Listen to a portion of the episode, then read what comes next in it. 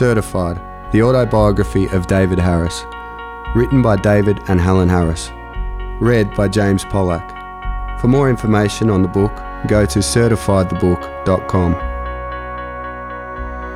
Chapter 7 Hard drugs were difficult to get in Perth.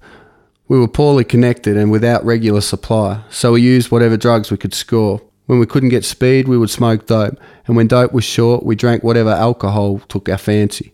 We had a stash of stolen goods in reserve, and if we needed money, we would pawn gold or jewellery using a fake ID. There was a guy we met in a pub who would help by selling electrical goods to his workmates. Sometimes we would pay friends to pawn stuff for us. Sometimes we would come across small antiques, ornaments, picture frames, and jewellery boxes. Even though it was risky, we could move such items through antique dealers. Sometimes, when money got low, we would catch a train out to the more affluent suburbs in the evening, wandering around looking for a likely house. As Donna's pregnancy progressed, Rick paid more and more attention to her. This made me feel a little on the outer, and I longed to have a female company of my own. I was still in touch with Karen, my girlfriend, back in Ballarat, and wanted to fly her over, but there was no way Rick would have agreed to spending that much cash. In those days, a flight to Perth was well over a thousand dollars, so I decided I needed my own money. I started doing burglaries of my own. On top of having my own stream of income, solo burglaries held a particular kind of challenge. I had no one to watch my back and no one to beat off an assailant if I was cornered. I had to walk the line between caution and daring, trusting in my own ability to flee if I was interrupted. I enjoyed the adrenaline rush, and each job brought Karen closer to me. It seemed like no time at all, and I had saved the money needed to pay for Karen's ticket. I waited at the arrivals gate, nervous with anticipation. As stiff and tired passengers shuffled past me towards the baggage carousel, I scanned their faces, looking for Karen. At last, there she was. I called out to her, grinning widely. I wrapped my arms around her and held her for a long time, savouring the feel of a woman close to me.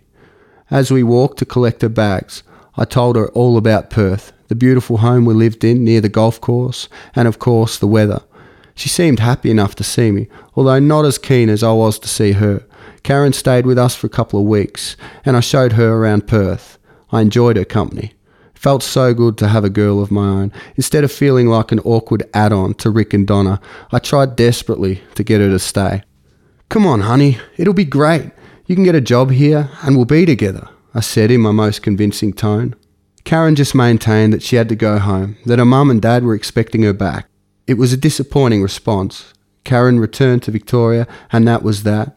She assured me that she had a good time and she liked being with me, and promised to come back as soon as she could. Deep down, I felt abandoned. Over the next few weeks, I called her every few days, but she seemed evasive. She was busy and couldn't talk, wasn't home, had an appointment to get to, needed some time to think. The excuses were never ending. I took the hint. She wasn't coming back. It was over. I was abandoned and heartbroken. How could she do this to me? I even paid for a trip. The spirit spoke through Donna, assuring me I was better off without her. There was another guy involved. That only made it feel worse. I felt like I'd been used. I sank into despair. I was heartbroken. I got really smashed and drunk trying to drown my pain and numbing out my life. The Spirit assured me that there was no need to be sad. He could take away the pain. What happened next was completely unexpected. I followed his direction to go lie down on my bed. As I lay there, I sensed a strange warm presence coming over me, and I felt waves of love pouring over me. It was like sinking into a soothing hot bath, only from the top down. My grief and despair seemed to just float away. This was better than any dope I could buy. For days afterwards, I walked around feeling peaceful and full of love for everyone. It was like nothing else I'd ever experienced. I longed to feel that calm, loving feeling again. I had a new appreciation for this demon and felt a deep desire to get a tattoo depicting the spirit smoking a pipe. I talked over the idea with Rick. The spirit was pressuring me to write his name on the tattoo. Rick didn't think that was a good idea. I could tell by his worried expression that he seemed to be very concerned. I sensed that he believed there was more to this than just the ink under my skin. I was convinced I wanted this friend tattooed on my arm. I got the tattoo, but without the name on it. The hope of being with Karen was finally out of my mind. I settled back into my normal routine of stealing what I could, selling what I could, scoring what drugs were around, and trying to stay wasted most of the time. Rick and I still burged houses together, and I did a few jobs by myself, more out of boredom than for any other reason. It seemed like the cops in Perth had no idea who was breaking into people's houses and had no real plan to find out. We figured we could go on like this more or less indefinitely. We weren't planning on getting caught and had no plan for what to do if we were, but perhaps we should have. One morning, I was awakened by the sound of someone belting on the front door. It must have been about dawn. I had been sleeping heavily, assisted by my regular dose of marijuana and whiskey a few hours before. Rick got up calling out, Hang on, I'm coming, and staggered to the door. No sooner had he turned a handle than the door pushed him backwards. Cops barged in waving guns and shouting orders. I took a while to come to my senses. My head was fuzzy and my eyes took a moment to adjust to the scene. Before I knew what was happening, I felt the full force of four cops dragging me out of bed. They pinned me to the floor. In the other room, Rick was pressed to the carpet by another four, while four more ran through the house, dragged Donna out of bed, and pushed her to the floor as well. Satisfied that we were the only occupants, the cops turned the place upside down, looking for drugs, guns, and whatever else they could find. With the house a shambles from the search, the copper at my left shoulder demanded my name. Joe Bloggs. He didn't like me giving that name, so my arm was wrenched a little further up my back and my head pushed a little harder into the floor. Where'd you get this stuff? What stuff? It's all ours. Sure it is. Get up. The other three cops released their grip and I slowly got to my feet. Get dressed. I silently obeyed, making sure I gave them absolutely no reason to think I was going to try anything. Turn around, he demanded. Another cop wrenched my arms behind me and secured them in handcuffs. Move. Rick, Donna, and I were frog marched out to the waiting police cars. The arresting cop put his hand on the back of my head, driving my chin into my chest, then pushed me awkwardly into the back of the car. It now felt familiar for me to be treated this way. Once at the police station, each of us was taken to a separate interview room. I was shoved into a plastic seat facing a small table. The cop stood in front of me and glared in silence. My mind raced. What should I say? We had no plan. Rick and Donna were having a child, and I felt responsible to protect them. I had nothing to lose. Another cop walked in and shut the door. He began to pound me with questions. What's your name? David Harris. Where you from? Victoria. Who's your friend? He's my cousin. What's his name? Rick. Found a lot of nice stuff at your house. Booze, jewellery, stereo gear. Your cousin Rick says you stole it. Yeah? Well, I did. Did you now? All by yourself? Yeah, stole all of it. Gonna take the rap for him, are you? Geez, you're a soft touch. He lagged on you, you know. They bombarded me with more questions, left the room, came back and questioned me again. Meanwhile, Rick received the same treatment a few rooms away. After a couple of hours, they put us together in a cell. We compared our experiences. They had told Rick I'd lagged on him and so he'd admitted to some of the burglaries. The cops had played this game a million times. We had no idea what was going on. Meanwhile, other cops were busy matching all of the stuff from our house to burglary reports. After more questioning, we were ushered into the general holding cell with a bunch of others who'd been arrested that day. Some must have been brought in for drunkenness. The cops seemed to be almost friendly to them, encouraging them to settle down and everything would be okay. Others sat in sullen silence, glaring at the cops as they came and went. I guess they, like us, had more serious reasons for being there. Nobody said much, besides the drunks who wanted to be friends with everyone. Rick and I settled into a stony silence, sat on a wooden slat bench, and waited. A few hours later, the cops dragged me out, took me to an interview room, fingerprinted me, took a statement, and formally charged me with a string of burglaries. They returned me to the cell and took off, an hour later, Rick and I were both in the back of a transport van, bound for the remand centre at Canning Vale. The centre was almost new and seemed like a motel with razor wire around it. Each of us had a cell to himself, which was like a motel unit. We even had a key to our own units. Each unit had a comfortable bed, its own ensuite, and a colour TV. Nearby was a gym and a tennis court. Decent meals came three times a day. Compared to the dingy dormitory and crowded exercise yard at Pentridge, this was five star. Strangely, I was relieved. In the remand centre, I was clean of drugs and had stability, security, and structure in my life. My worst fear of getting caught had come to pass, and it had turned out to be almost enjoyable. For the moment, I felt almost no need for drugs. I hit the gym and worked to recover my fitness, which had gone downhill since my army days. I started playing tennis and even read a couple of books. I began to feel good about myself. But then the voices began. I felt captured by the darkness. Alone in the cool, dark cell at night, the voices came as overpowering thoughts that hammered away inside my head. I should kill myself. I must kill myself. I will kill myself. I grasped at my head, trying to squeeze the thoughts out of my mind, but they were relentless, urging me, commanding me to end my life.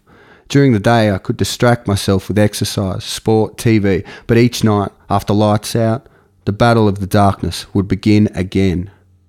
I began to sense the presence of spirits in the room, evil spirits with evil intent. All around me seemed to be a hateful presence, as if the air was thick with evil.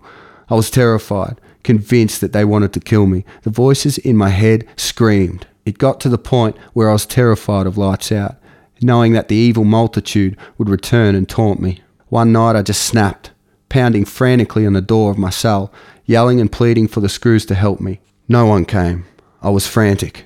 I kicked and bashed the door, screaming in terror, begging someone, anyone, to come, turn on the lights, drive away the evil, and take me somewhere safe. Eventually, the screw arrived, opened the door, and dragged me out. I was transferred to an observation cell where the lights stayed on.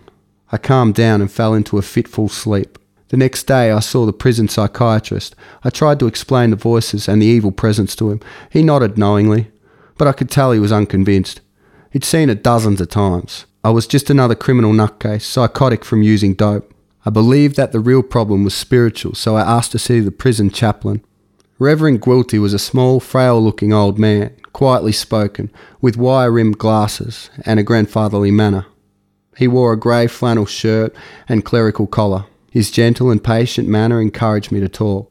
I told him about my experiences, the voices, the seances, and the conversations with the spirit, who I now realised was a demon. He listened carefully, encouraging me with a nod or a uh huh. He seemed to believe me. When I had finished, he prayed for me, asking God for peace and reassurance. I felt a little better.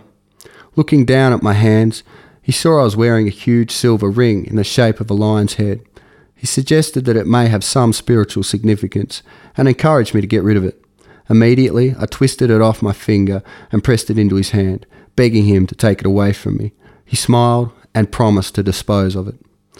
Talking with Rev Gwilty made me feel better, and he prayed with me as often as he could. I developed a strong trust and affection for the old man. He believed me, encouraged me, and helped me believe I was worth his time and effort. Besides Rick, Rev Gwilty was the only one who believed that the problem was spiritual. After a couple of visits with Rev Gwilty, he suggested that he perform an exorcism. I'm not sure that that was Rev Gwilty's regular line of work. He seemed a bit unsure of himself, but I guess he was driven by compassion. He could see that I was being tormented. It was a spiritual problem, and he was the guy to do the spiritual stuff. Maybe he felt obligated to do something. I was nervous about what an exorcism would be like. Finally, a week after the idea was presented to me, I met Rev in a small interview room. Rev Gwilty had brought with him a Catholic priest. He was a large man, with a shock of dark hair and dressed in flowing clerical robes. He looked an imposing figure, a bit like a judge. The room was sparsely furnished with no windows. I was seated in the middle on a chair, while the two clergymen stood beside me and prayed. They proclaimed Bible verses and ordered the demons to leave. There was no real indication that demons were gone, so they just kept going.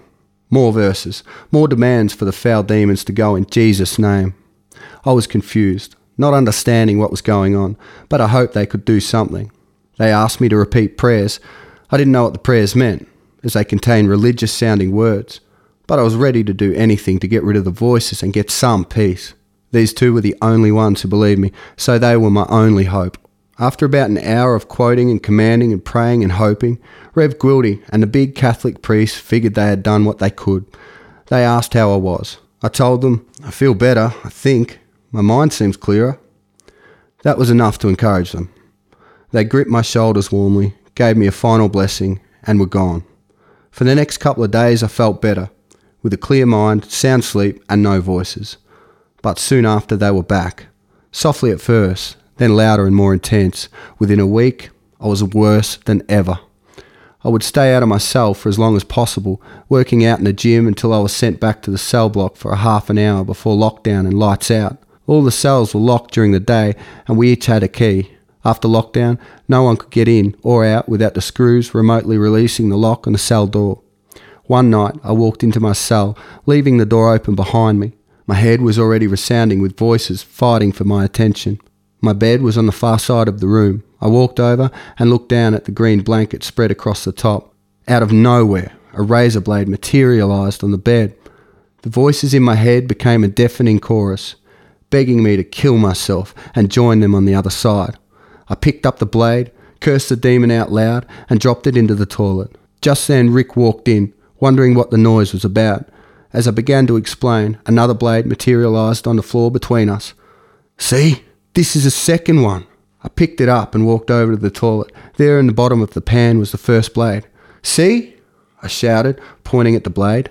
Rick and I stared at one another in disbelief. Rick had been as much involved in the occult as I had, yet he wasn't suffering at the hands of the demon spirits I was. I was afraid and angry that the demons were now trying to kill me. The razor blades proved there was something to my story. Certified, the autobiography of David Harris. Written by David and Helen Harris. Read by James Pollack. For more information on the book, go to certifiedthebook.com.